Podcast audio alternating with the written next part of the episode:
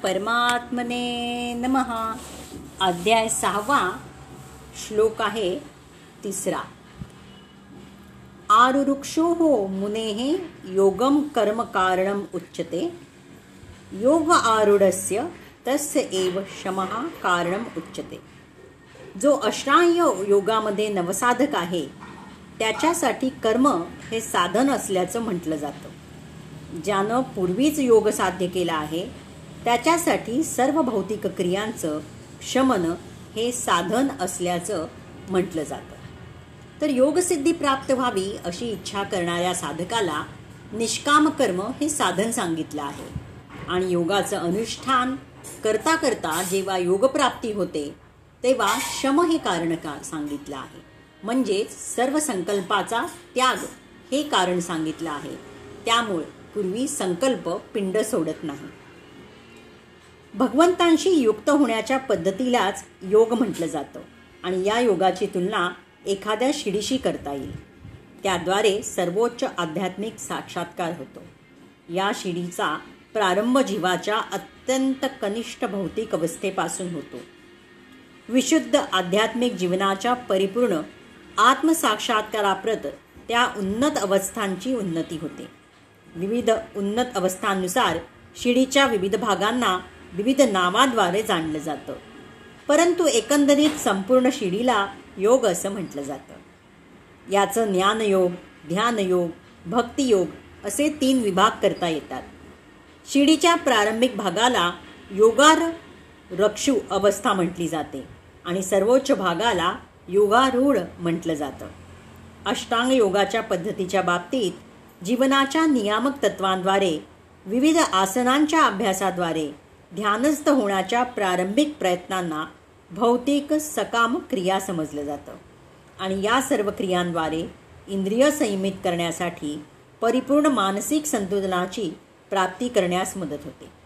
मनुष्य जेव्हा ध्यानाच्या अभ्यासात प्रवीण होतो तेव्हा तो विचलित करणाऱ्या सर्व मानसिक क्रियांचं शमन करतो.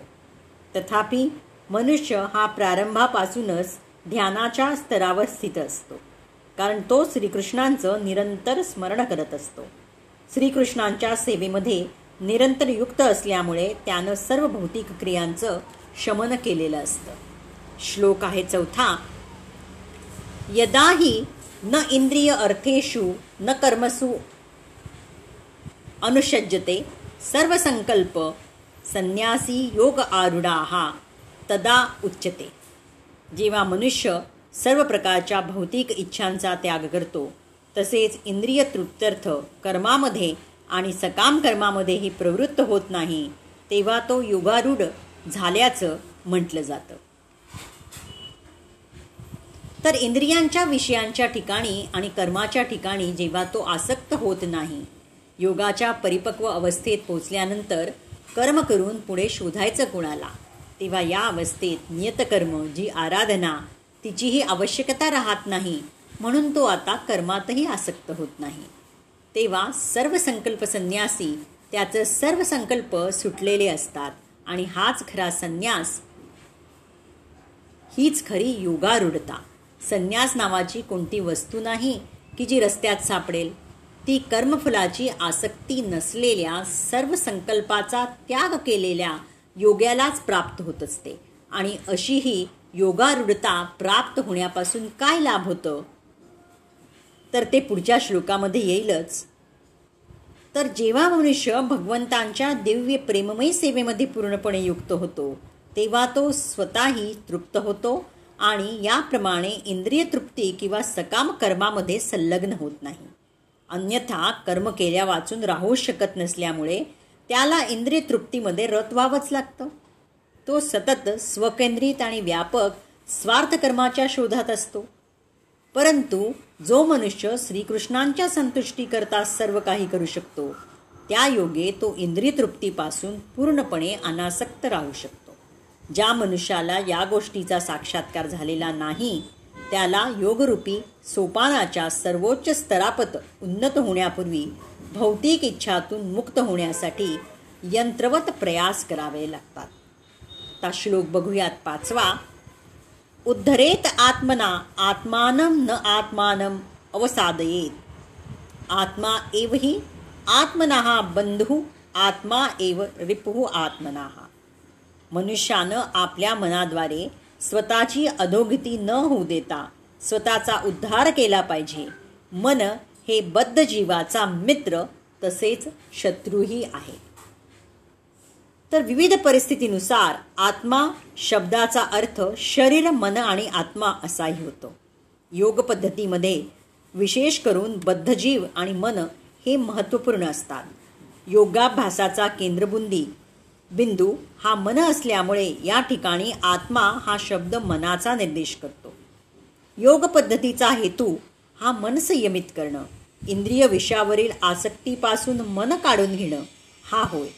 या ठिकाणी निक्षून सांगण्यात आलं आहे की मनाला अशा प्रकारे प्रशिक्षित केलं पाहिजे की जेणेकरून तो बद्ध जीवाच्या अज्ञानाच्या दलदलीतून उद्धार करू शकेल. भौतिक जीवनात मनुष्य मन आणि इंद्रियांच्या अधीन होतो. वस्तुत मनामुळेच विशुद्ध जीव भौतिक अस्तित्वात गुरफडीत जातो. मनाचा मिथ्या अहंकाराशी संबंध येतो. आणि हा मिथ्या अहंकारच भौतिक प्रवृत्तीवर प्रभुत्व गाजवण्याची इच्छा करतो. म्हणून मनाला अशा प्रकारे प्रशिक्षित केलं पाहिजे की जेणेकरून भौतिक प्रकृतीच्या झगमगाटानं आकर्षित होणार नाही. आणि या प्रकारे बद्ध जीवाचं रक्षण होऊ शकेल. इंद्रिय विषयांद्वारे आकर्षित होऊन मनुष्यानं स्वतःची अधोगती होऊ देऊ नये. मनुष्य जितक्या प्रमाणात इंद्रिय विषयांद्वारे तो आकर्षिला जातो तितक्या प्रमाणात तो भौतिक अस्तित्वामध्ये गुंतत जातो. यातून सुटण्याचा सर्वोत्तम उपाय म्हणजे मनाला सतत कृष्ण भावनेमध्ये युक्त करणे होय. या शब्दाचा या मुद्द्यावर जोर देण्यासाठीच उपयोग करण्यात आला आहे. म्हणून मनुष्यानं हे केलं पाहिजे. मनुष्यासाठी मन हे बंधनाचं तसंच मुक्तीचंही कारण आहे. इंद्रिय विषयामध्ये संलग्न झालेलं मन हे बंधनास कारणीभूत ठरतं. इंद्रिय विषयापासून अनासक्त झालेलं मन हे मुक्तीस कारणीभूत येतं हे अमृत बिंदू उपनिषदात सांगितलंच आहे. म्हणून जे मन निरंतर कृष्ण भावनेमध्ये संलग्न असतं ते परममुक्तीस कारणीभूत असतं. आता आपण श्लोक सहावा बघूयात. बंधुही आत्मा आत्मना तस्येन आत्मा एव आत्मना जितहा अनात्महा तू शत्रुवे वर्तेत आत्मा एव शत्रुवत. ज्यानं मनाला जिंकलं आहे त्याच्यासाठी मन हे सर्वोत्तम मित्र आहे. परंतु जो असं करण्यामध्ये अपयशी झाला आहे त्याच्यासाठी त्याचं मन हे परमशत्रू असतं. तर ज्या जीवात्म्यानं मन आणि इंद्रियासहित शरीराला वश केलेलं आहे त्याला ताब्यात ठेवलं आहे. त्याचा जीवात्मा मित्र आहे. आणि ज्या जीवात्म्यानं मन आणि इंद्रियासहित शरीराला ताब्यात ठेवलं नाही वश केलं नाही त्याचा जीवात्मा शत्रू आहे आणि त्याच्याशी तो शत्रूप्रमाणे वैर करतो. दोन्ही श्लोकात श्रीकृष्णांनी एकच गोष्ट सांगितली आहे की आपणच आपल्या आत्म्याचा उद्धार करावा. आपणच त्याला अधोगतीकडे नेऊ नये कारण आत्माच आपला मित्र आहे. या जगात त्याच्याशिवाय आपला ना दुसरा कोणी मित्र आहे ना कोणी शत्रू. ज्यानं मनासहित इंद्रियांना जिंकलं आहे त्याच्यासाठी आत्मा मित्र बनून मित्रासारखं आचरण करतो. तो त्याचं परमकल्याण करतो. आणि जो मनासहित इंद्रियांना जिंकू शकत नाही त्याच्याशी हाच आत्मा शत्रूसारखा वागतो आणि तो त्याला नीच योनीकडे किंवा यातनांकडे घेऊन जातो अधोगतीच्या मार्गाकडे नेतो. पडिक पंडित मोठ्या अभिमानानं म्हणतात मी तर आत्मा आहे. गीतेमध्ये आत्म्याचं स्वरूप सांगताना म्हटलं आहे ज्या आत्म्याला शस्त्रानं कापता येत नाही अग्नी त्याला जाळू शकत नाही वायू त्याला सुकवू शकत नाही तो नित्य आहे अमृत स्वरूप आहे न बदलणारा आहे शाश्वत आहे आणि असा आत्मा माझ्यात आहे. असं पंडित गीतेमधील आत्मा हा अधोगतीकडेही जाऊ शकतो या ओळींमुळे लक्षच देत नाही. जो कार्यम कर्म करण्यास योग्य असं कर्म म्हणजेच नियत कर्म करतो त्याच्या आत्म्याचा उद्धार होतो. आणि अशा योग्याचं ठिकाणी आत्म्याचं स्वरूप कसं असतं ते आता पुढच्या पुढच्या श्लोकांमध्ये येईलच. तर आपण श्लोक सातवा बघूयात. जितात्मन प्रशांतस्य परमात्मा समाहित। शीतोष्ण सुखद दुःखेषु तथा मानाप अपमानयो. ज्यानं मन जिंकलं आहे त्याला परमात्मा प्राप्तच झालेला असतो.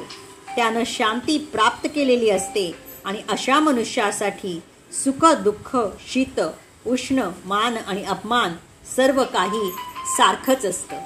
ज्यानं आपलं मन जिंकलं आहे असा योगी शीत उष्ण सुख दुःख आणि मान अपमान इत्यादी द्वंद्वामध्ये अत्यंत शांत आणि स्थिर असतो. तो परमात्माच्या ठिकाणी स्थित असतो. त्याच्याशी तद्रूप झालेला असतो. जितात्मा म्हणजे ज्यानं आपलं मन इंद्रियासहित जिंकलं जो अत्यंत शांत आहे त्याची वृत्ती परमशांतीत प्रवाहित झालेली आहे. ही आत्म्याच्या उद्धाराची अवस्था आहे. आणि प्रत्येकाच्या हृदयात परमात्म रूपानं स्थित असणाऱ्या पुरुषोत्तम श्री भगवान यांच्या आज्ञांचं पालन करणं हे प्रत्येक जीवाचं वास्तविक लक्ष आहे. मन जेव्हा बाह्य मायाशक्तीद्वारे चुकीच्या मार्गानं नेलं जातं तेव्हा मनुष्य भौतिक क्रियांमध्ये गुंतला जातो. म्हणून कोणत्याही एका योगाद्वारे मन संयमित केलं जातं आणि तेव्हा मनुष्यानं ध्येयप्राप्ती केल्याप्रमाणेच आहे. मनुष्यानं अधिकारी व्यक्तीच्या आज्ञांचं पालन केलं पाहिजे. जेव्हा मनुष्याचं मन पराप्रकृतीमध्ये स्थित होतं तेव्हा त्याला भगवंतांच्या आज्ञाचं पालन करण्याशिवाय इतर कोणताही पर्याय नसतो. मनाला कोणता तरी श्रेष्ठ आदेश मानावा लागतो आणि त्याचं अनुसरण करावंच लागतं. मन संयमित करण्याचा परिणाम म्हणजे मनुष्य आपोआपच परमात्म्याच्या आदेशाचं पालन करू लागतो. या दिव्य स्थितीची प्राप्ती मनुष्याला तात्काळ प्राप्त होत असल्यामुळे भगवत भक्तावर सुख दुःख शीत उष्ण इत्यादी भौतिक अस्तित्वाचा द्वंद्वाचा मुळीच परिणाम होत नाही. आणि ही अवस्था म्हणजे प्रत्यक्ष समाधी किंवा परमात्म्याच्या ठिकाणी तल्लीनता होय. आणि आता श्लोक आठवा आपण उद्या बघूयात.